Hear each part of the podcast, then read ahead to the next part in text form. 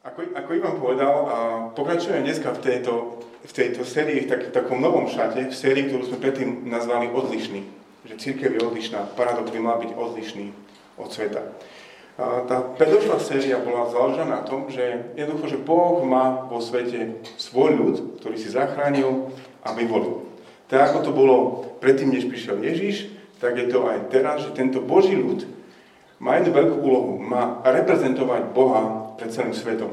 To znamená, že keď sa ľudia pozrú na to, ako žije Boží ľud, ako žije kedysi Izrael, ako žije cirkev, ako žije paradox, tak by mali sa naučiť niečo o tom, že kto je Boh, o čo mu ide, aký má charakter a po prípade, ako to celé skončí, aký má vôbec zámery. O tom bola tá predošlá séria a v tom sme sa učili práve o tom, že ako byť odlišný, keď vieme, že takéhoto Boha máme a tento Boh si píše svoj vlastný príbeh. Dneska sa na tú istú problematiku, alebo v tejto sérii sa na tú istú problematiku pozrieme trochu ináč. Nielen to, nebudem hovoriť o tom teda, že ako byť iný, ale, ako, ale o tom, ako dať pozor na to, aby sme tými inými obstali. Aby sme sa neprispôsobili svetu, ktorý je okolo nás, kultúre, ktoré je okolo nás. Aby sme v podstate išli vždy proti prúdu, lebo to je náš údel cirkvi, ktorá v podstate je iná, odlišná ako okolitý svet. Ide o svojom, o svojej podstate vždy proti, proti prúdu. Je to dôležité preto, lebo tak ako predtým, aj teraz to nie je vždy vidno. Kultúra, ktorá, kultúra, ktorá je okolo nás, je vzduch, ktorý dýchame. Je to myslenie, ktoré máme, a sú to ciele a predstavy o svete, ktoré, ktoré má kultúra okolo nás a my ich veľmi ľahko pre- preberáme a preto je to veľmi, veľmi ťažké rozpoznať a potrebujeme v tom pomoc od Boha. A Boh a nám túto pomoc ponúka. Ryba nevie, že je mokrá, až kým ju z tej vody nevyťahnú a takisto aj, aj my, kresťania, možno nevieme, že sme niečo je s nami zlé, až kým nám na to niekto nepoukáže. A v to presne robí Boh a, cez prvý s Korinťanom, kde vedie zbor korintský k tomu, aby, bol, aby išiel proti prúdu, aby nesplýval so svetom, aby sa neprispôsoboval, ale naopak išiel proti prúdu. Ak máte Biblie, ak používate tie Biblie, ktoré... A, také tie, tie hnedé, ten ekumenický preklad, tá, tak budem čítať zo strany sto sedemdesiatštyri, strana sto sedemdesiatštyri, kde máme úvod tohto listu a budem čítať ja, prvých deväť veršov prvej kapitoly Korinťanom. Ak, ak hľadáte v týchto bibliách našich zborových, tak je to na strane sto sedemdesiatštyri a je to prvá Korinťanom verše jeden až deväť. prvá Korinťanom verše jeden až deväť v zborových bibliách na strane sto sedemdesiatštyri, prvá kapitola, verše jeden až deväť.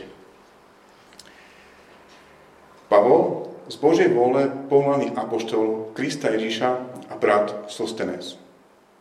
Božej cirkvi v Korinte, posveteným, posveteným Ježišovi Kristovi a povolaným svätým a všetkým, ktorí vzývajú meno nášho Pána Ježiša Krista na každom mieste, u nich a aj u nás. Milosť vám a pokoj od Boha nášho Otca a od Pána Ježiša Krista. Neprestane ďakujem svojmu Bohu za vás, pre Božiu milosť, ktorá vám bola daná Ježišovi Kristovi. Za to, že ste v ňom boli obohatení všetkým, každým slovom i každým poznaním, keď sa medzi vami utvrdilo svedectvo o Kristovi. Nechýba vám nejaký dar milosti, kým čakáte na zjavenie nášho Pána Ježiša Krista. On vás bude upevňovať až do konca, aby ste boli bezúhonní. V ten deň, v ten deň nášho Pána Ježiša Krista. Verný je Boh, ktorý si vás povolal do spoločenstva svojho syna Ježiša Krista. Ako som vravel, do tejto pasce alebo nebezpečenstva nie ísť proti prúdu upadol aj tento, tento zbor v Korinte a Pavol mu píše list, aby na to reagoval. Tak vám skúsim uh, predstaviť Korint, alebo skúsim zobrať do toho Korintu, aký to tam vlastne bolo. Chcem to robiť kvôli tomu, aby sme si možno uvedomili, že Korint prvého storočia nebol možno až taký odlišný, ako je Bratislava dvadsiateho prvého storočia. Nevšetko bude sedieť, ale to vidíte. Korint bol v niečom ako, ako Dubaj. V roku stoštyridsaťšesť pred Kristom prišlo zemetrasenie, zrovnal Korint zo zemou a v štyridsiatom štvrtom roku sám veľký Julius César ho začal budovať na novo. Viem, že Bratislava nepostihlo zemetrasenie, ale niekedy tu budovy padajú, aké bolo zemetrasenie. Tak uh, Korint od toho štyridsiateho štvrtého roku pred Kristom uh, zažíva veľký, stav, veľký stavebný boom. Je to nové, moderné mesto, všetko je novúčke. Uh, keď ste v ňom, máte pocit, že je to vitálne mesto, ktoré, ktorého čaká skvelá budúcnosť, ale nebo je limitom Korintu. Korint je skvelé moderné mesto, v ktorom by všetci chceli bývať. Je to hlavné mesto Achajska, tej provincie Rímskej ríše. Korint zažíva stavebný boom. Niečo podobné ako teda Bratislava. Korint je však niečom ako, ako New York. Je to veľké business centrum, ktoré zažíva svoj veľký ekonomický boom. Uh, Julius César to mesto nedal na novo vybudovať kvôli tomu, že mu bolo ľúto za tým starým, ale Korint ako taký bol na dôležitom mieste obchodných križovatiek. A bohatstvo, a tovary z Európy, z Ázie a z Afriky, všetko sa stretávalo v istom bode tej cesty v Korinte. Všetko som dalo kúpiť a ak ste chceli byť úspešný biznismen, Korint bol vaše miesto, kam ísť. New York, keď to vieš dať v New Yorku, dáš to všade. Keď to vieš dať v Korinte, dáš to všade. A možno z toho hovoria ľudia na Slovensku, že ak vieš byť úspešný a presadiť sa v Bratislave, tak na slovenské pomery to, tomu to je veľmi dobré. Korint bol však niečom ako Las Vegas, mesto hriechu, Sin City. A, a tej panoráme mesta dominoval chrám na kopci, na kopci, ktorý bol zasvetený bohyni Afrodite. Súčasťou uctievania tejto bohyne bola aj tzv. Chrámová prostitúcia. Rozumiete tomu tak, že v podstate, ak ste chceli uctievať Afroditu ako poctivý uctievač, tak ste ju uctievali aj sexom. A prostitútky boli všade, aby ste mohli uctievať túto Afroditu. To spôsobovalo to, že Korint ako mesto v podstate strácali aj nejaký morálny kompas. Bolo to známe mesto hriechu a dokonca staroveký svet poznal pojem, že korintovať. To znamená, že užívať si bohemský život plný sexuálnych jadovánok. Korintovať. Korint bolo to mesto, a Kde, kde ste to mohli zažiť. Čo sa deje v Vegas, ostane vo Vegas. Čo sa deje v Korinte, ostane v Korinte. To bolo mesto Korint. Keby som to mal zhrnúť, mohli by sme povedať, že Korint bolo, bolo mesto plné plurality v mnohých smeroch. Filozofie, náboženstiev. Stačilo si vybrať. Bolo to mesto finančného úspechu, plné tovarov, a ak ste mali peniaze a tam ste ich mohli mať, tak ste mohli mať všetko, čo svet ponúkal. V Korinte sa to dalo. Keby sme si na Korint pozreli z pohľadu Biblie, tak Korint by charakterizovali tri veci. Bolo to mesto plné modlárstva, teda uctievali všetkých iných bohov, nie toho pravého boha, stačilo si vybrať. Bolo to mesto poznačené chamtivosťou, mať veľa a ešte viac a modernejšie a najlepšie a najnovšie. A takisto to bolo mesto označené sexuálnou nemorálnosťou. Stratili, stratili morálny kompas, veď to, ako žijeme, nemusí byť až také zlé. Tak toto je mesto, v ktorom Pavol pri svojej misijnej ceste založil zbor. Niečo ako Paradox. Táto kultúra Korintu sa však dostala aj do samotného zboru. A nielenže ten Korint sa snažil plávať po tej rozborenej vode toho, tej kultúry Korintu, ale voda sa začala, začala tlačiť aj do samotnej lodičky. Ako sa to prejavovalo? Ja som si mal takých šesť vecí, ako sa to prejavovalo. A korintský, tak som naučili v uliciach Korintu, z úspešného a slávneho mesta, tak aj oni obdivovali ľudí s veľkou charizmou a múdrosťou. Hlava Havla, telo Ramba. To boli ich ľudia, ktorí chceli obdivovať ako svojich duchovných vodcov. Čím krajší, čím múdrejšie a zaujímavejšie hovorí, to je môj vodca, toho chcem nasledovať, ja som jeho. Takisto, keďže to bolo bohaté mesto, tak aj v Korinte sa tie nožnice medzi chudobnými a bohatými rozširovali a to bolo cítiť aj v zbore. Napätie medzi chudobou a bohatstvom bolo prítomné. To bol Korint, to bol zbor v Korinte, takto žili. Čo je však zaujímavé na tom Korinte, že na jednej strane títo Korinskí mali prechovali obdiv ku všetkému, čo je nadprirodzené, tajúplné, mystické, zázračné.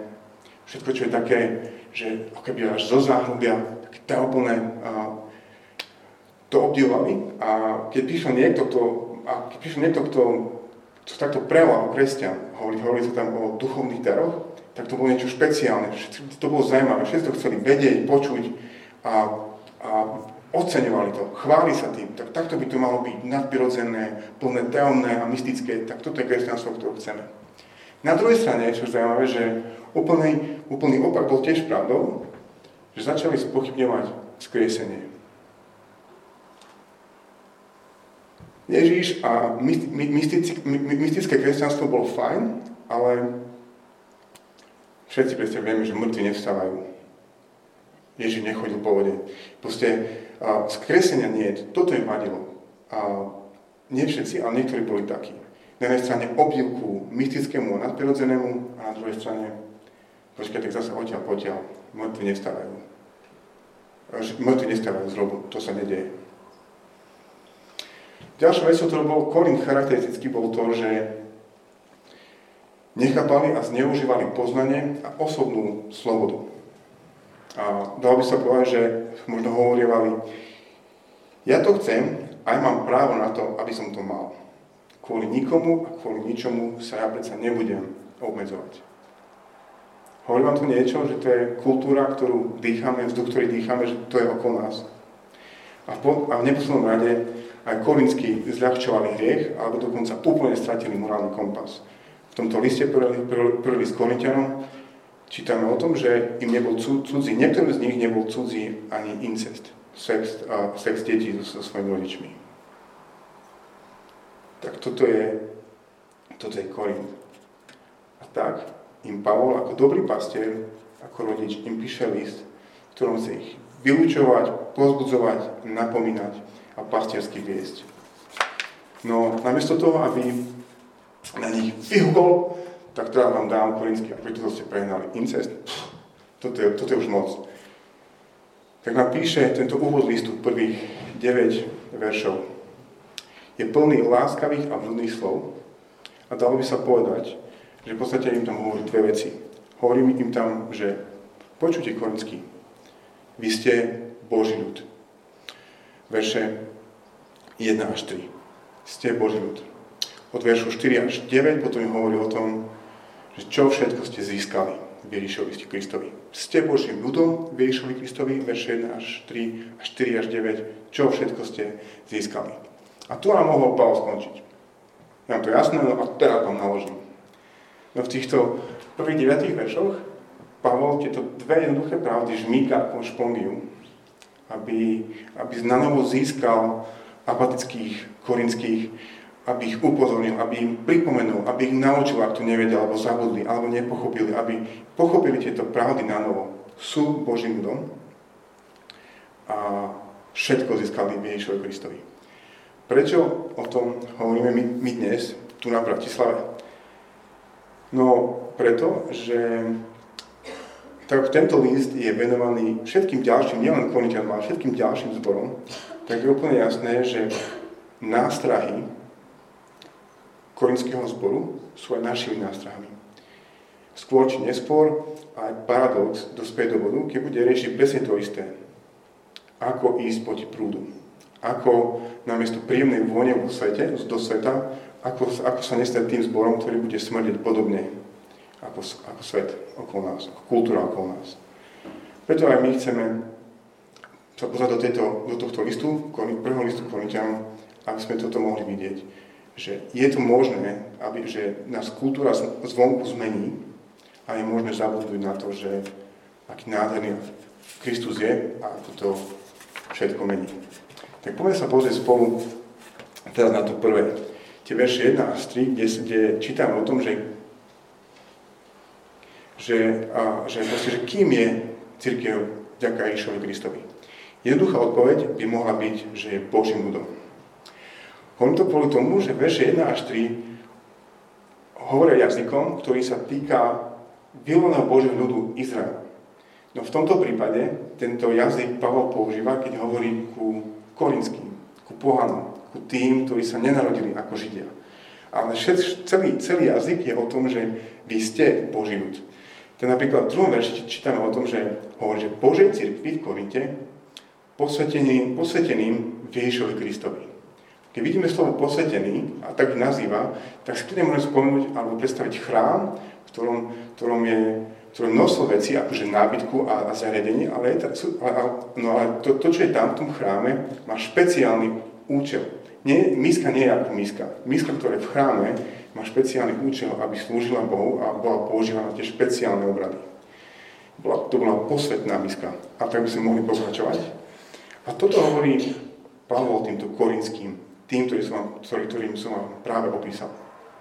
Že oni sú, posvet, oni sú posvetení, sú oddelení na špeciálny účel, aby reprezentovali Boha, slúžili mu, aby mu boli na, na slávu a na chválu. To sú oni. Posvetení Boží ľud. Tiež čítame o, o tom, že sú povolaní svätí na konci toho, toho druhého verša.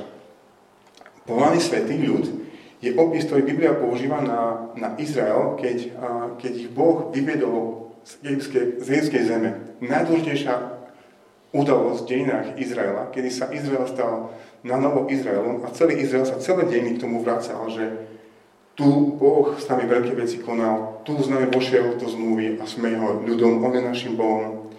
Tu nám hovorí, že sme povolaní svätý ľud. A tieto isté slova hovorí Pavol týmto korinským. Vy ste povolaní svätý ľud. A pokračuje presne v tomto duchu aj ďalej. Koniec druhého verša, ktorí vzýmajú meno nášho Pána Ježiša Krista na každom mieste, u nich aj u nás. Opisujú ako týchto korinských ako, ako ľudí, ktorí vzývajú, vzývajú Pánovo meno. A meno nášho Pána Ježiša Krista. Tento jazyk je, je známy z, od, z, zo starej zmluvy a hlavne od, od ľudí, ktorých volali proroci, ktorí, ktorí takto opisovali Izrael.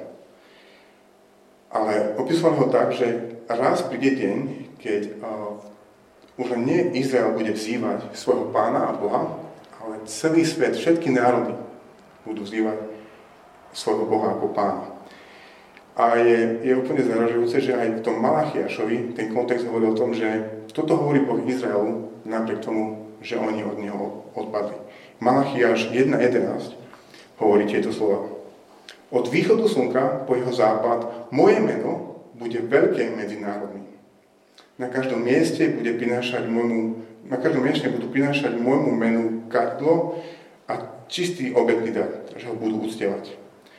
Veľké bude totiž moje meno medzi národmi, vraví Hospodin zástupov. Toto proroctvo sa naplnilo. Korinskí sú presne tie národy od kraja zeme, od východu po západ, ktoré neboli Židmi, neboli Izraelom, ale teraz sú tí, ktorí uctievajú Božie meno. Toto proroctvo sa teraz naplnilo a oni sú naplnením tohto proroctva. A keď sa pozrieme teraz okolo seba, My sme, my sme ten istý dôkaz, žijúci a chodiaci a dýchajúci, že Boh toto proroctvo naplnil a má, má svoj ľud, ktorý vzýva jeho meno, a už to nie sú len Židia alebo Izrael, ale sú to všetky národy od východu po západ. Vy ste Božím ľudom. Toto im vraví, toto kričí z každého slova a týchto prvých troch veršov. Ste Božím ľudom. A presne to myslím duchu sa, sa drží aj v treťom verši. Milosť vám a pokoj od Boha nášho Otca a od Pána Ježiša Krista.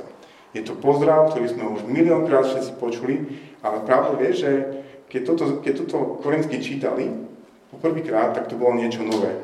Židia si síce hovorili, že šalom, že pokoj ti, ale nikto nehovoril v tomto mysle, že milosť vám a pokoj od Boha Otca nášho Pána Ježiša Krista. To je niečo, čo si Pavol vymyslel, a robil to skvele, lebo tento pozdrav im hovoril evanjelium. Že oni sú Božím ľudom. A všetky proroctvá o, o Božom ľude od západu až po východ sa naplní vďaka tomu, že sa nad nimi Boh zmiloval, Ježišovi Kristovi, milosť vám a pokoj, že vďaka Ježišovi Kristovi oni môžu zažívať pokoj s Bohom. To, ako to bolo v raji predtým a A to, ako to bude potom, keď, sa, ke, ke, keď bude skresne a keď sa Ježiš vráti, tento pokoj je aj ich pokojom a oni sú súčasťou tohto príbehu. Toto sa týka korintských, ktorí sú tak zvláštne prepletení s kultúrou sveta, v ktorej, ktorej sú. Teda ja sa vám chcem spýtať veľmi, veľmi jednoducho. Vieš o tom, nezabudol si, tešíš sa z toho, že si špeciálny, špeciálne oddelený Boží ľud v Ježišovi Kristovi. My paradox, to platí u nás dnes. Boh si nás posvetil. Takisto Boh si nás vyvolil. V Ježišovi Kristovi nás zachránil z otroctva hriechu, aby sme boli jeho ľudom. O nás, ako paradoxe, paradoxe to, to platí. Takisto nás platí aj to, že máme pokoj s Bohom. Môžeme svoje životy ako spoločenstvo, ako jednotlivci žiť ako ľudia, ktorí sa nemusia hanbiť pred svojím Bohom, nemusia prežívať, po, prežívať pokoj, pocit viny, pretože máme pokoj s Bohom. To sme, to platí u nás, tak to platilo aj u korinských. Vieš o tom? Nezabudol si na to? Alebo nestali sme sa apatickí, že nám to zovšednelo, že to tak je? Je to veľmi ľahké. No keď na túto jednoduchú pravdu zabudáme, tak sa potom môže stať, že je oveľa ťažšie byť kresťanom alebo zborom, ktorý ide proti prúdu, keď zabudne, kým je, že posveteným, špeciálne oddeleným Božím ľudom, ktorý si Boh zachránil pre seba. Poďme ďalej do tej druhej časti, do veršov štyri až deväť, kde ďalej Pavol pokračuje a vysvetľuje im, že čo všetko získali v Ježišovi Kristovi. Krátka odpoveď by mohlo byť všetko. Všetko, čo len si, čo len si vedia predstaviť. Tak napríklad štvrtý verš. Neprestane ďakujem svojmu Bohu za vás pre Božiu milosť, ktorá vám bola daná v Ježišovi Kristovi. Boh im prejavil milosť. Nebolo to na základe ich zásluh, ale na základe Božej milosti. Vďaka tejto Božej milosti Korintskí reálne môžu povedať nie kultúre sveta okolo nich a áno Bohu a poslušnosti jemu. To, takto im Boh prejavil milosť. Nebolo to možné a už je to možné. To je ten prvý veľký dar, o ktorom, o ktorom hovorí. Ďalej pokračuje v verši, verši, verši piatom, kde, kde hovorí o tom, že čo pre nich bolo, kebyže v minulosti urobil. Celý čas tam používajú minulé časy v tých, týchto vetách. Piatý verš hovorí toto. Za to, že ste v ňom boli obohatení všetkým, každým slovom i každým poznaním, keďže sa medzi vami potvrdilo svedectvo o Kristovi. Pavol ich vracia v spomienkach späť do momentov, keď im prinesol evanjelium o Ježišovi Kristovi. O, o tom, že Ježiš bol Bohom, ktorý zomrel za nich a vstal z mŕtvych a že oni budú skriesení. Keď im tú, túto správu prinesol, tak toto, toto bol deň, keď boli naplnení každým slovom a každým poznaním. Vedia všetko, čo potrebujú vedieť a poznajú všetko, čo potrebujú poznať.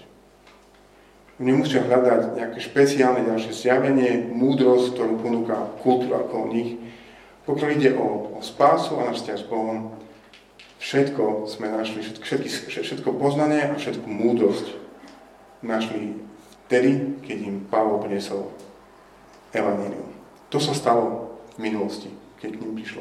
Ale Pavol ďalej pokračuje a hovorí o tom, že čo všetko vlastne získali v Ježišovi Kristovi a dostávame sa na koniec verša, veršu, veršu šesť, kde, kde čítame o tom, čo to pre nich znamená v prítomnosti.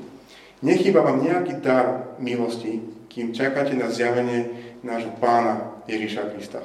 To už je prítomný čas.